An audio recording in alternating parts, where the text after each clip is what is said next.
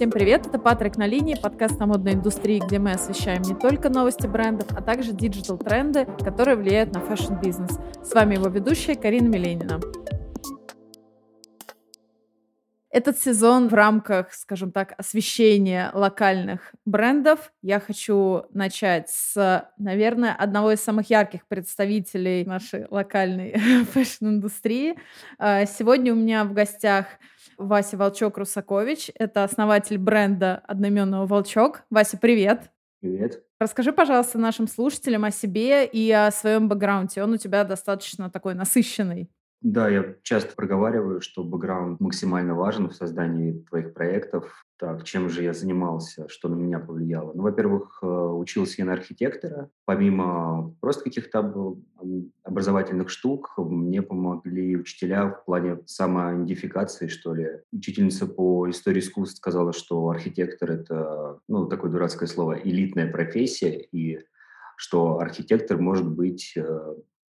заниматься любым делом, вот, что это хорошая база. И это мне помогло в итоге стать не архитектором, а заняться другим. То есть я как бы себя оправдывал тем, что учительница сказала же, что мы можем стать кем угодно. И я стараюсь применять свои навыки, например, в ремонте, когда мы в дизайне интерьера. Если мы открываем новый магазин, то мне очень нравится чертить, рассчитывать материалы, самому заниматься стройкой. Вот. Так что как бы стараюсь весь свой какой-то бэкграунд учебный применять. Также я всегда стремился попасть в какое-то медиа. Помню, читал журналы и думал, классно бы поработать в журнале. Киноиндустрия привлекала. И вот одной из мечт было попасть на телеканал «Дважды два».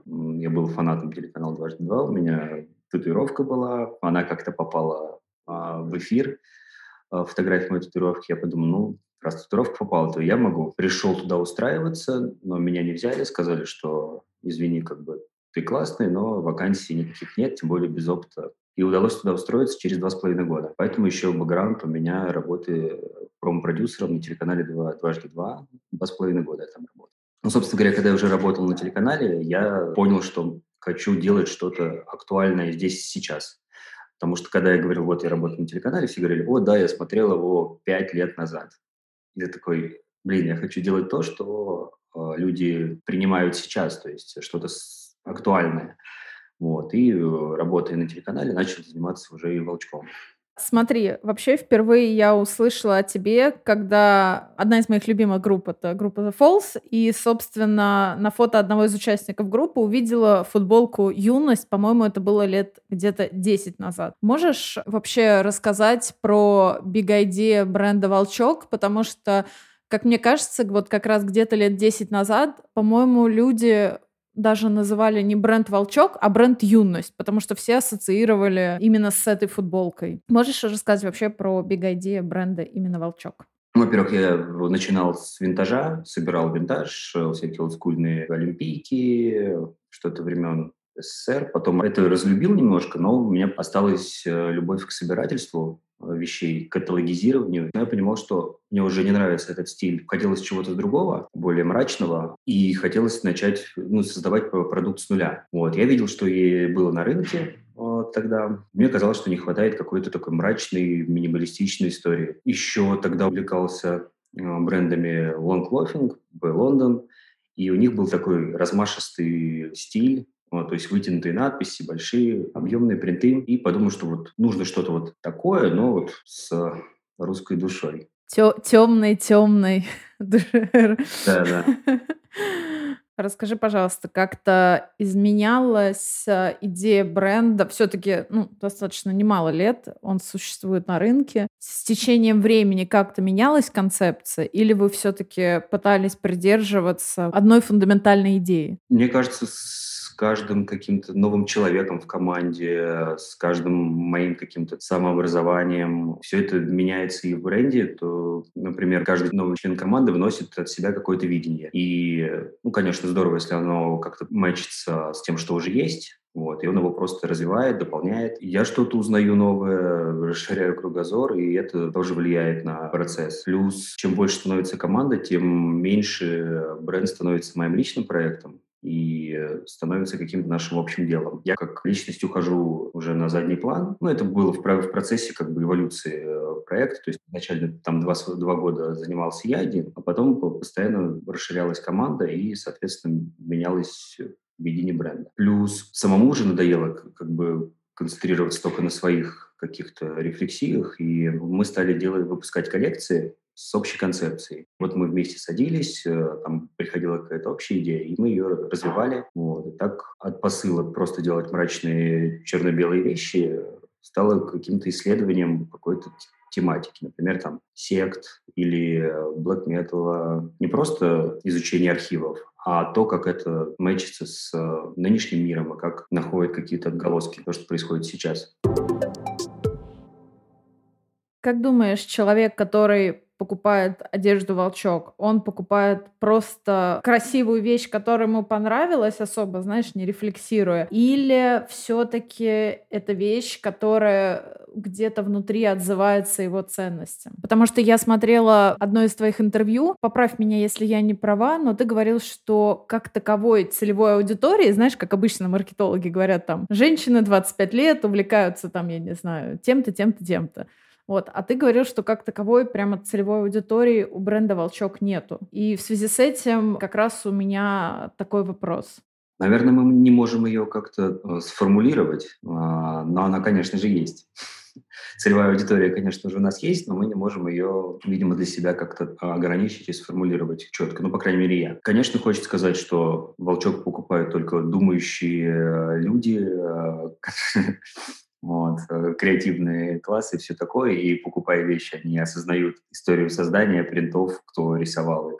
Что мы в это вкладывали, какой смысл, но, к сожалению, это не так. Наверное, даже основную продажу делают люди, которые просто где-то что-то слышали, они могут даже не понимать название бренда, то есть они просто зашли в магазин просто за вещи. Но это неплохо, на этом мы можем как бы жить, развиваться и делать вещи как раз для нашей целевой аудитории, которую мы для себя рисуем в голове, что это какие-то рефлексирующие подростки, которые находят в нашем комьюнити что-то для себя. По крайней мере, на наши мероприятия, там, которые мы делаем крупные, ходят по 1000 человек, 500 я точно из них знаю в лицо, могу с каждым поболтать и слышал такие тезисы, что для них это возможность побыть с единомышленниками в каком-то таком безопасном пространстве для них. Вот. И это, наверное, важно. Это то, что дает заряд двигаться дальше. Но то, что люди покупают просто вещи, это тоже, наверное, неплохо.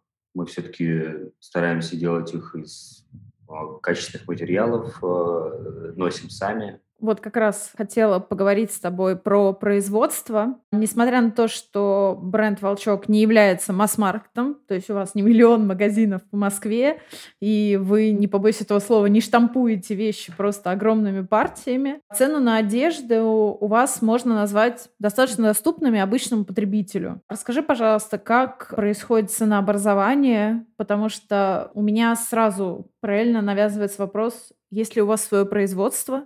Что касаемо производств, мы работаем, размещая заказ на крупных производствах, ну, относительно крупных, но у нас есть свой экспериментальный цех, в котором у нас есть дизайнер одежды, который работает с конструкторами, а конструкторов у нас в штате нет. У нас есть штатный дизайнер и 2 штатные швеи с крутым опытом, которые работают на несколько наших проектов. То есть это совместный с женой экспериментальный цех. Со временем понимаешь, что либо ты занимаешься производством, как дизайном, делаешь историю бренда, либо ты занимаешься созданием вещей, и ты затачиваешься под производство, и оно занимает все твое время. Ну, либо нужен какой-то крутой менеджер производства, который бы тоже жил бы этим производством и следил за штатом швей. Потому что все болеют, машинки ломаются, оборудование дорогое, закупка, хранение тканей. То есть это колоссальный такой объем работы, который может занять вообще все, и ты такой будешь производственник. Поэтому мы ограничились экспериментальным цехом. Когда-то у нас было 4 швеи, но мы решили сократиться до 2. Это такое понятное, комфортное для нас состояние. Изначально я как-то для себя выявил формулу коэффициента 4. Это было еще давно, когда не было такого штата, не было такого зарплатного фонда и не было столько арендной платы. И до сих пор мы придерживаемся коэффициента 4. Себестоимость мы умножаем на 4, от этого получаем оптовую цену, соответственно, это x2, а розничную x4. Это не совсем, наверное, уже корректно, потому что мы стали больше тратить денег на логистику, конструкторов, опять же, зарплата штату. Возможно, в идеале было перейти на коэффициент 5, но пока у нас коэффициент 4, мы можем доставлять демократичные цены. Также некоторые вещи выходят сильно дороже, чем нам бы хотелось, поэтому по этой формуле, и мы даже его иногда занижаем. Мы понимаем, что, например, мы не можем позволить себе эти вещи продать на опт, потому что это тогда будет нерентабельно. И продаем их через свою систему, через свои магазины личные, что тоже, в принципе, нехорошо, потому что опт – это тоже неотъемлемая часть заработка. Ты сказал, что некоторые вещи выходят нерентабельными. Связано ли это как-то с тканями? Вы закупаете их в России или, например, вы их закупаете где-то за рубежом, где это может, соответственно, оказаться дороже, потому что это также может быть привязано к курсу валют? Касаемо тканей, все ткани зарубежные. Мне кажется, Россия производит, может быть, что-то там, типа постельное белье, может быть. Так вот как-то сложилось, что с тканями у нас не очень. Есть Иваново, но они там, например, тоже сырье, они в Иваново красят. То есть я знаю, что там хлопковые полотна красят в Иваново. И это удобно, то есть производство может для себя заказать там просто белую основу, которую потом красят под заказ. Но в основном мы работаем с турецкими тканями, это футер и кулирка. Понятное дело, что это все в долларах, так же, как и пряжа для джемперов, свитеров. Если это какие-то пальтовые или курточные ткани, то это может быть Италия. Даже покупая на стоках, все равно тоже цена ощутима. Почему некоторые вещи получаются нерентабельными для нас, и мы занижаем этот коэффициент, чтобы они не стоили космических денег? Потому что, во-первых, новая модель – это всегда работа, даже если мы берем какую-то архивную куртку из секонда, то мы все равно ее меняем под себя, снимаем лекало, и мы хотим как-то ее видоизменить и сделать более современной в чем-то, или упростить конструкцию, чтобы меньше уходило работы на пошив. Раскладка лекал, работа конструктора. Одна куртка может выйти 1100-200, пока мы над ней работаем. Это работа менеджера производства, наше время. Мы даже это не закладываем в себестоимость. Поэтому проще, конечно, работать с футболками и худи, которые мы делаем уже 8 лет. И, то есть ты не тратишься на конструкторов, ты не правишь лекала, то есть у тебя уже есть наработанная схема. Поэтому каждая новая позиция – это время, деньги. Может уйти полгода, пока до идеала не доведешь конструкцию какой-то новой вещи. Ты сказал, что закупка тканей очень сильно зависит от валют. Скажи, пожалуйста, после февраля 2022 года планируете ли вы менять поставщиков или, возможно, как-то изменятся именно затраты на закупку тканей? Во-первых, 24-го вообще пропало какое-то ощущение, что ты что-то делаешь нужное для мира. Через неделю мы обзавелись новыми целями, и жизнь приобрела снова какой-то смысл. Но мы решили, что нужно... Как это называется в экономике, когда ты диверсификация? Диверсификация, да. Вы диверсифицируете свой бизнес, да. Все верно.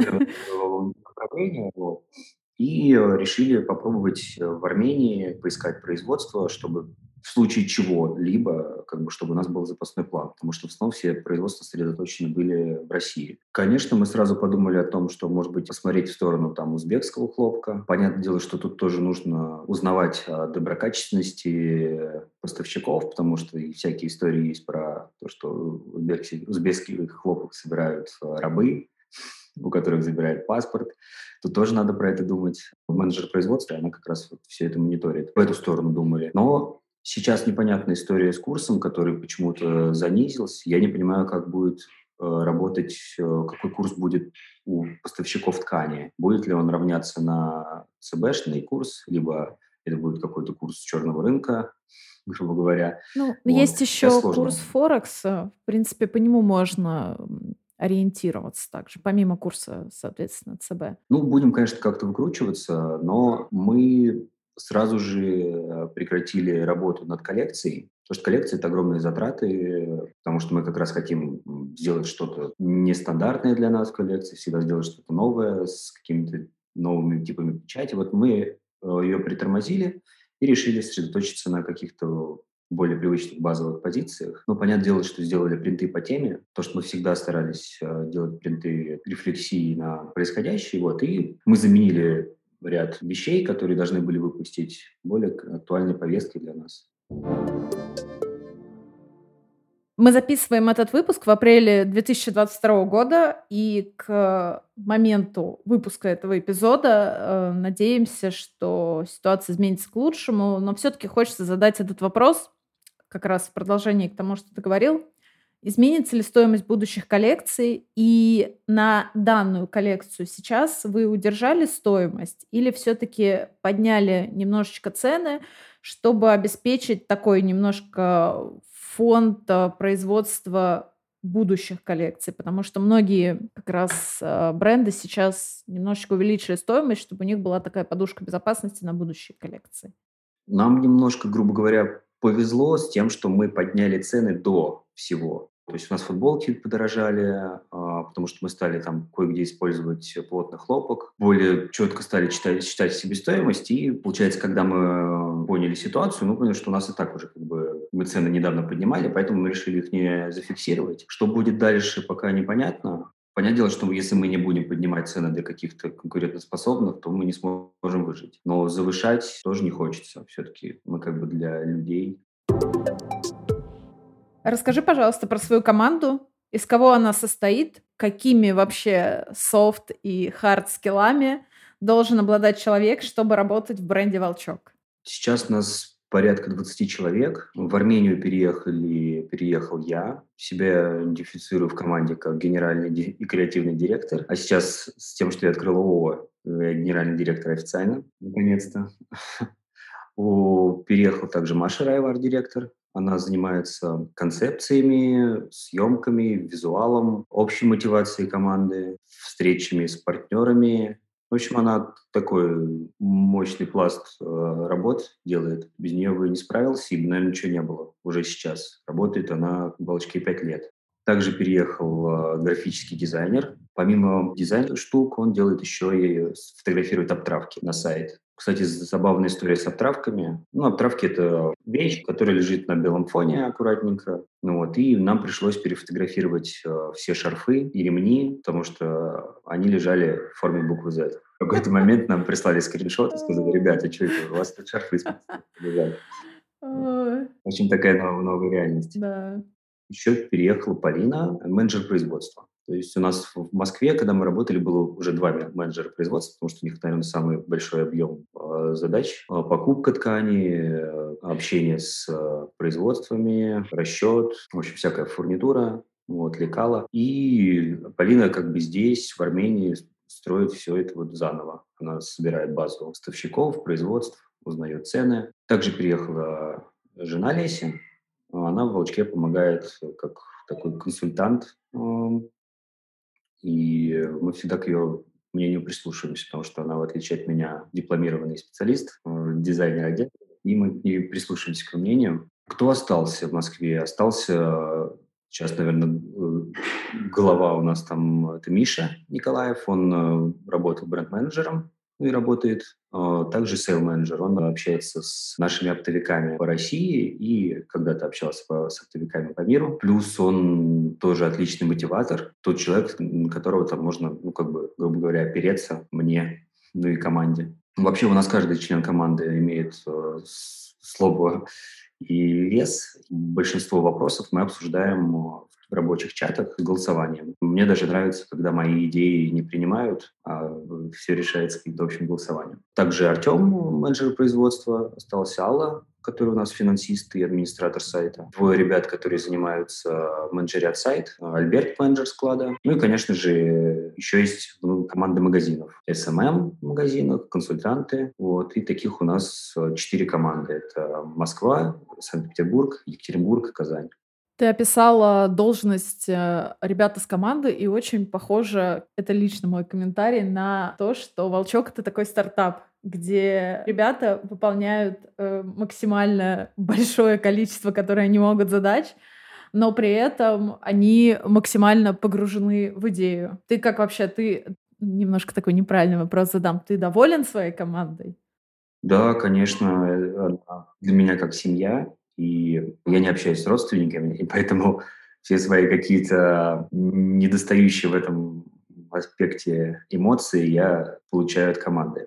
Возможно, это немножко некорректно по отношению к ним, что я так слишком близко к сердцу воспринимаю, и в каких-то моментах эмоционален и зависим от них эмоционально, но вот другого у меня нет, и для многих я тоже, наверное, являюсь членом семьи. Еще хотел сказать, что большинство ребят, которые в команде, они прислали когда-то классное резюме. А еще они не были никогда фанатом бренда. Наоборот, те ребята, которые били себя в грудь и говорили, вот, Волчок вообще супер, всегда мечтал, они были плохими работниками. Вот. Мне, наоборот, нравится, что ребята все немного такие индивидуалисты, отстраненные со своей точки зрения, которая с моей не всегда совпадает, и благодаря этому и работа у них лучше получается.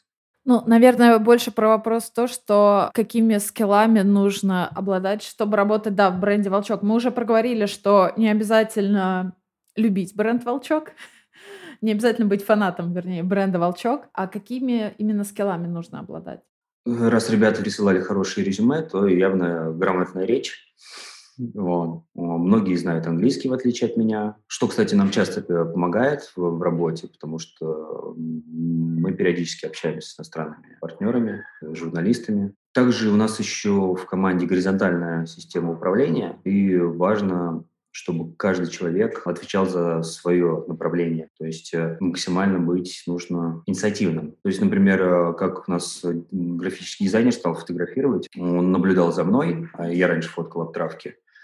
И если, например, там фоткал обтравки, то я попадал на несколько часов из какого-то рабочих чатов и просто занимался одним. Вот. И он сам предложил, за что ему огромное спасибо, потому что это реально сложно фотографировать обтравки. Ты сказал про рабочие чаты. Вообще с такими геополитическими изменениями, как изменилась коммуникация? Возможно, перед вами встали какие-то новые задачи, которые приходится решать. Возможно, вы каждое утро, списываетесь, созваниваетесь. Как, в общем, сейчас происходит коммуникация с сотрудниками, которые далеко, которые рядом с вами вообще, в принципе, в бренде? Zoom-колы мы не делаем, конечно. Хотя, казалось бы, что, наверное, мы должны созваниваться, где-то любить друг друга, но я на всех подписан в Инстаграме, вижу все сторисы, они у меня всегда вылезают первыми, и поэтому мы лично общаемся друг с другом, то есть я там примерно понимаю, что происходит у ребят, вот, переписываюсь на какие-то их личные темы, это помогает. И также, конечно, мы продолжаем активно вести эти рабочие чаты, которые у нас, наверное, порядка 20 по каждому отделу, причем с одними и теми же людьми. Вот, но где мы обсуждаем, например, в одном чатике загрузку товаров, потом сайт, у каждого магазина есть свой чат, SMM, где мы продумываем какую-то SMM-стратегию, общий чат холдинга, где еще ребята из магазина общие частные. И это тоже, конечно, помогает оставаться все время в такой связке. Но не хватает немного живого общения и каких-то личных разговоров, поэтому вот очень хочется вернуться в Москву на время и со всеми это провести в живую встречу. Наверное, доверие большое, которое у меня есть к ребятам, помогает не нервничать и верить в то, что все будет хорошо. Плюс, конечно, если бы не Миша, который там остался, и мне бы было бы менее комфортно, потому что я ему сказал, Миш, давай мотивируй ребят. Вот. Плюс есть, конечно, Алла, которая тоже старейший член команды и которой я доверяю. Направляемся в сторону маркетинга и вообще общей стратегии. Здесь я хочу, наверное, выделить то, как работают ваши партнерские программы и ивент-маркетинг, потому что каждый показ и каждое мероприятие «Волчки» — это какое-то, отдельное произведение искусства лично для меня. Как вообще происходит подготовка мероприятий и коллаборации, например, от идеи до реализации? Во-первых, большое спасибо, это очень важно, потому что мы реально подходим, это одна из наших любимых частей работы. Потому что вы же один из немногих брендов, кто делает именно такие мероприятия, прям основательно, и показы. Я даже помню, как появилась идея первого мероприятия. Помню, что на Marketplace сделал скидку на помещение, что очень помогло. Они еще спросили, сколько человек планируется быть. Я такой, наверное, 400. Притом я взял эту цифру из головы. Это было первое мероприятие, которое организовывал. Я понимал, что оно будет бесплатное, понимал, что мы там будем делать welcome drink, что это тоже как бы будет интересно. И задача была сделать что-то альтернативное от чисто вечеринки или концерта. Мы не акцентировали внимание на показе, потому что мы не фэшн-бренд в привычных рамках понимания. И, собственно, как вот тогда появилась идея, что это будет какое-то сочетание там искусства, тусовки, музыкальной части, выставки, грубо говоря, одежды и вещей. Вот так эта концепция и проходит во все наши последующие презентации. Все зависит, конечно, от темы коллекции. Например, когда была коллекция «Тиран», мы сразу поняли, что это должен быть что-то такое мрачное, либо замок, либо подвал, либо усадьба. Если это заброшено, то будет супер. Тут помогают, конечно, личные там связи и моя дружба с ребятами, которые что-либо делают. Например, подвал нам выделил друг за уборку в подвале. Уборка, конечно, была плохая. Там в какое-то время жили бомжи, и поэтому помимо пыли приходилось следы жизнедеятельности их убирать. Спасибо всем, кто нам помогает. Каждая презентация — это какой-то отдельный мир для нас, который зависит от концепции коллекции. Потом мы, конечно, ищем помещение, часто пляшем от помещения уже. Понятное дело, что мы ограничены бюджетом. Вот эти ограничения помогают нам больше фантазировать. А что насчет коллаборации, например? Потому что в течение 2021 года я, по-моему, я сейчас точно не назову, и поправь меня, если я не права, но, по-моему, у вас с Адидасом была коллаборация.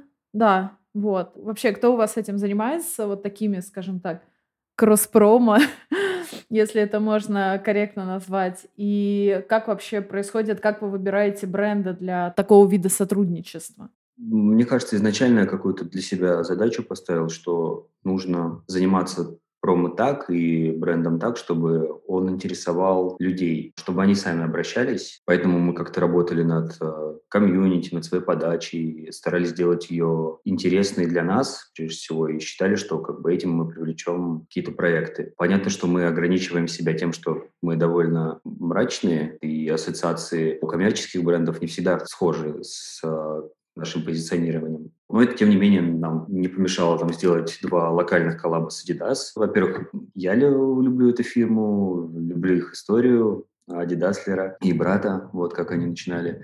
В принципе, мне нравится, что бренд настолько массовый, и при этом все равно в нем есть какая-то индивидуальность. И поэтому для меня это была личная такая внутренняя победа. Ну, тут тоже стечение обстоятельств, что мы дружим с Самлинским, который работал в «Адидасе». Он как бы видит мою любовь и там то, как... Ну, ему, конечно же, нравилось то, что мы делаем. Вот.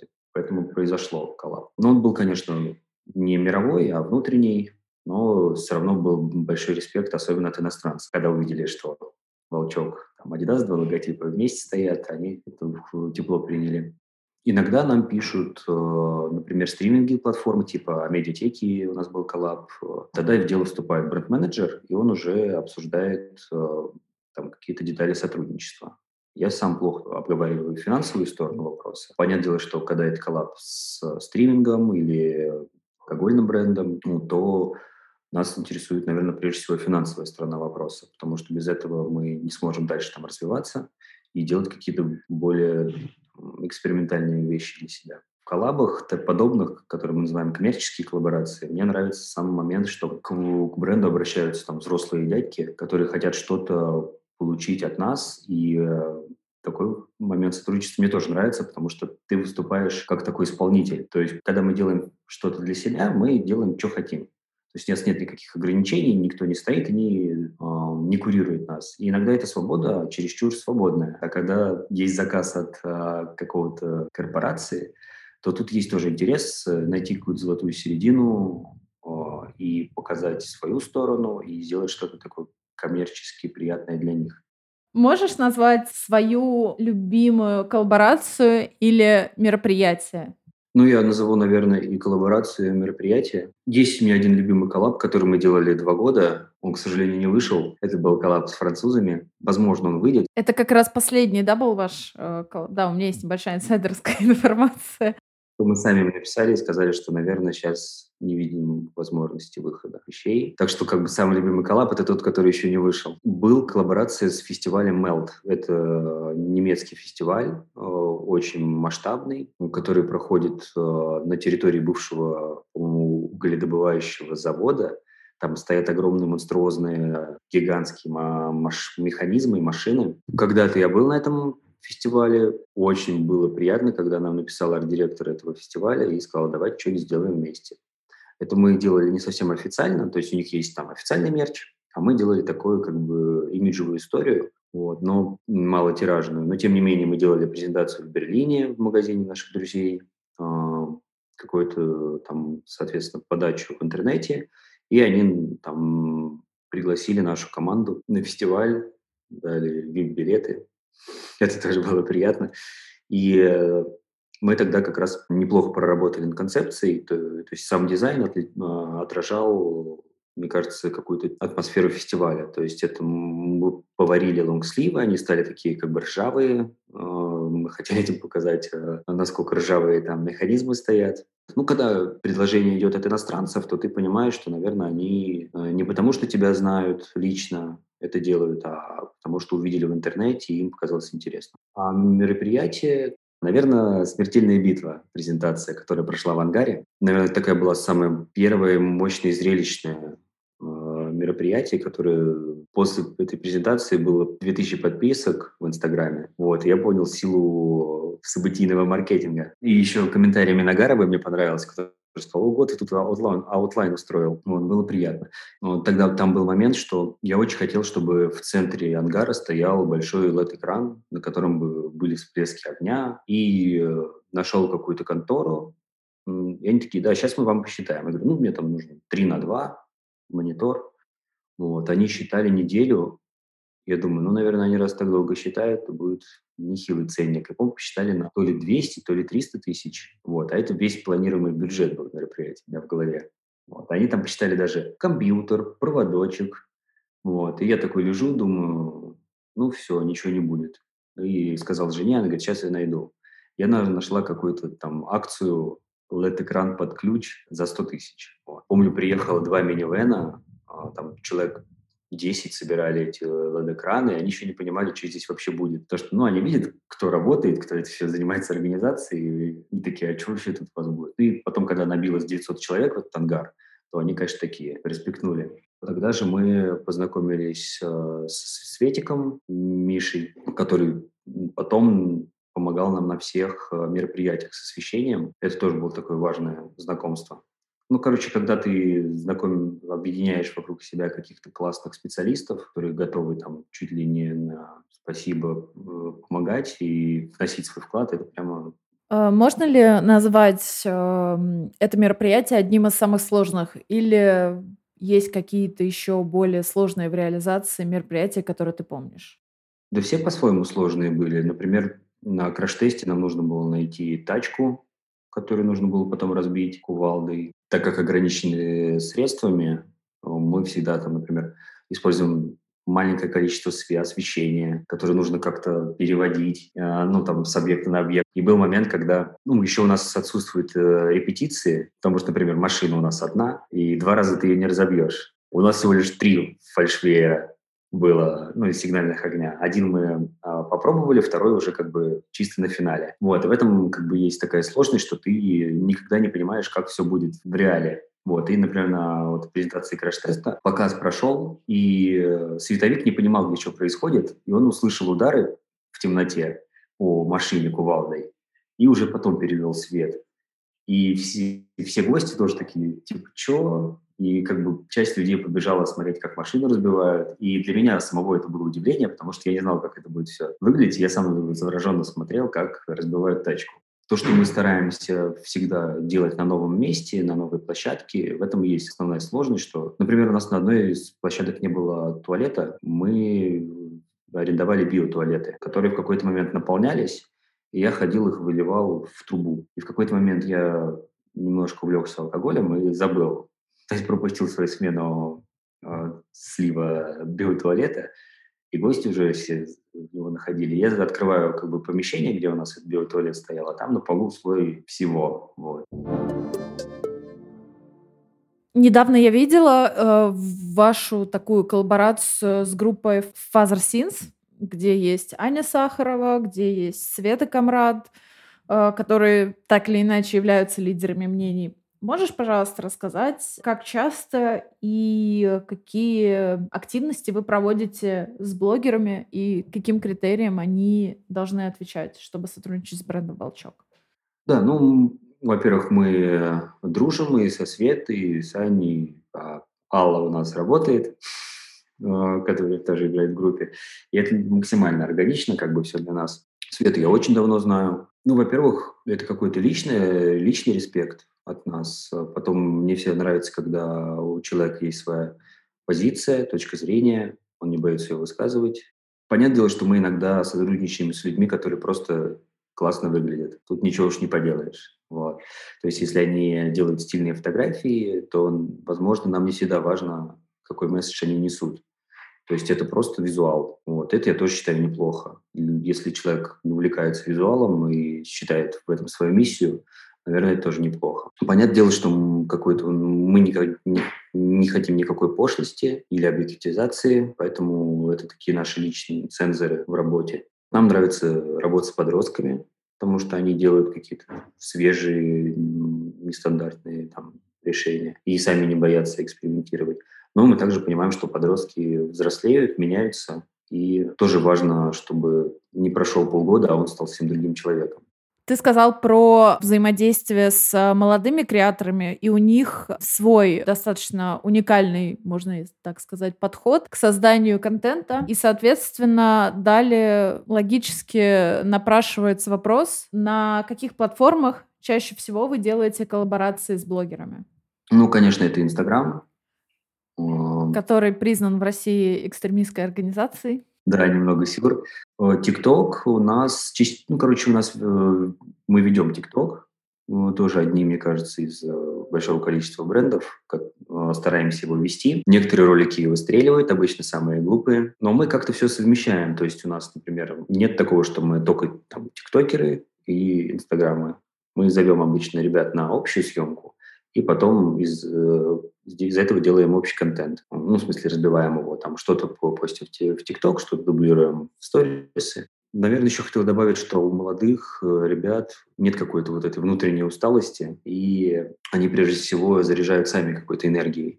А есть какие-то площадки, на которые вы хотели бы зайти, но не решались? Я имею в виду социальные сети. Какой-нибудь Twitch, наверное. Возможно, хотелось бы зайти на Twitter. Также мы подумывали про NFT-историю, как раз хотели использовать его в новой коллекции, так как мы разрабатывали 3D-персонажей, подумали, что это как раз хорошо туда зайдет, немножко изучали, но притормозили с этой историей.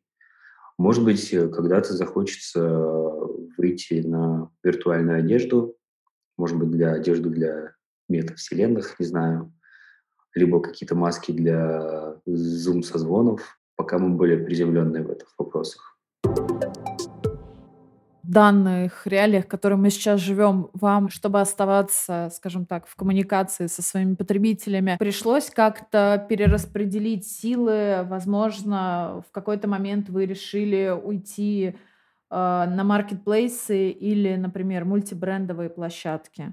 Нам никогда не нравилась идея маркетплейсов, торговых центров тех же. То есть мы старались от этого дистанцироваться, и мне казалось, что это немного размажет, что ли, восприятие бренда, обесценит для нас. Поэтому мы стараемся вообще быть представленными в городе в одной точке, грубо говоря, и со своим магазином. Но пока мы ограничимся 4 городами, в остальном это сотрудничество с мультибрендовыми магазинами. И то мы стараемся сказал, 1 город, 1 магазин. Если магазин заказывает стабильно, то нам не нужно забивать себя во все магазины и перегружать рынок. В начале интервью ты сказал, что ты всегда хотел быть медийным человеком. Сейчас ты медийный человек, можно сказать. Топ-менеджмент компании в лице Маши Раевой, у которой есть модельная карьера, Миши Николаева, у которой играет в группе, у него есть музыкальная карьера. Считаешь ли ты, что ваш личный бренд как-то помогает продвижению именно «Волчка»? По-моему, в начале интервью я сказал, что не то, что хотел быть медийным. Я сказал, что мне хотелось поработать в медиа. Не скажу, что мне не нравится мое сейчас жизненное положение. Мне дарят кроссовки. Адидас. Как минимум. Да, я могу бесплатно пойти поесть в кафе, что неплохо. Да и сотрудничество с алкогольными брендами меня тоже устраивает. Да, мне кажется, определенно личные качества вот нашей команды сильно помогают нам в общем продвижении. Потому что, да, ребята сами по себе самобытны. Маша еще и диджейская карьера сейчас. Мне нравится, что ребята могут применять свои скиллы в работе, а также работа может помогать им в других увлечениях. Например, там Миша много узнал про мерч, про производство мерча. То есть он даже иногда шутил, что вещей у них там больше, чем песен. Маша у нас курирует рубрику подкастов, общается с диджеями, берет, интервьюирует их. И мне кажется, как бы это ей искренне нравится, потому что она этим увлечена. И, соответственно, нас знают в музыкальной тусовке. То есть мы вот тут прилетели в Ереван, и, грубо говоря, из музыкальной тусовки нас все чуть-чуть знают. Вот. Это приятно, и это хорошо, потому что мы как бы двигаемся в этом направлении, нам оно интересно, и получаем какой-то фидбэк от этого. Ну, и этого не было, если бы Маше бы это не нравилось. Я лично очень сильно вдохновляюсь молодыми художниками, постоянно их ищу, отыскиваю какие-то молодые таланты, и, мне кажется, у меня немножко такой взгляд в этом набит, и мне удается там отыскать какие-то самородков благодаря моему личному как бы интересу в этом. У нас как раз так много коллабов с молодыми художниками. Надеюсь, полезны для них тоже. Расскажи, пожалуйста, как вы взаимодействуете уже с действующими клиентами? Возможно, есть какие-то программы лояльности, какие-то реферальные программы, закрытые вечеринки для постоянных клиентов? Да, у нас есть своя система лояльности, черная карта «Волчок». Подсмотрел я ее, по-моему, когда-то давно в магазине «Интерактив» в Санкт-Петербурге. Я понял, что мне нравится собирать вот эти печати на карточку. Печати я так и не насобирал, но сам процесс мне понравился. Я подумал, что нам нужно тоже такое. У нас как бы есть стартовая карта, которая дается при покупке от, по-моему, 2000. Белая карточка, на нее мы ставим там штампики, собираешь 10 штампов, и тебе дается уже черная карта пластиковая со стартовой скидкой там 5%, и ты можешь ее докопить до 20%. Ого, это не маленькая скидка. Периодически мы делали какие-то розыгрыши для владельцев черных карт, потом мы делаем приоритетный проход на мероприятие. Но в какой-то момент черных карт стало так много, что некоторые акции потеряли немного смысл, потому что... Ну, хорошо, что ты напомнила, что... Что нужно изменить программу лояльности. Да-да-да, что нужно что-то срочно придумать свежие для наших постоянных покупателей, потому что мы их очень любим. И видно, как, например, в момент трудных жизненных ситуаций, например, когда коронавирус появился и был локдаун, мы написали, что, блин, ребят, сейчас важна ваша поддержка. И мы видели, что приходили ребята с черными картами, в основном и делали покупки. Ну, или делали заказы на доставку, когда мы не работали в магазины. Вот, и это важно, это видно, что ты послал сообщение и получил отклик. Каковы твои прогнозы на рынок российского ритейла? Мне кажется, что потерю покупательской способности компенсирует отсутствие на рынке части брендов. Мне не нравится эта ситуация. Я не из тех, кто радуется и говорит, вот теперь-то мы заживем, потому что классно, когда есть конкуренция, классно, когда есть здоровый рынок.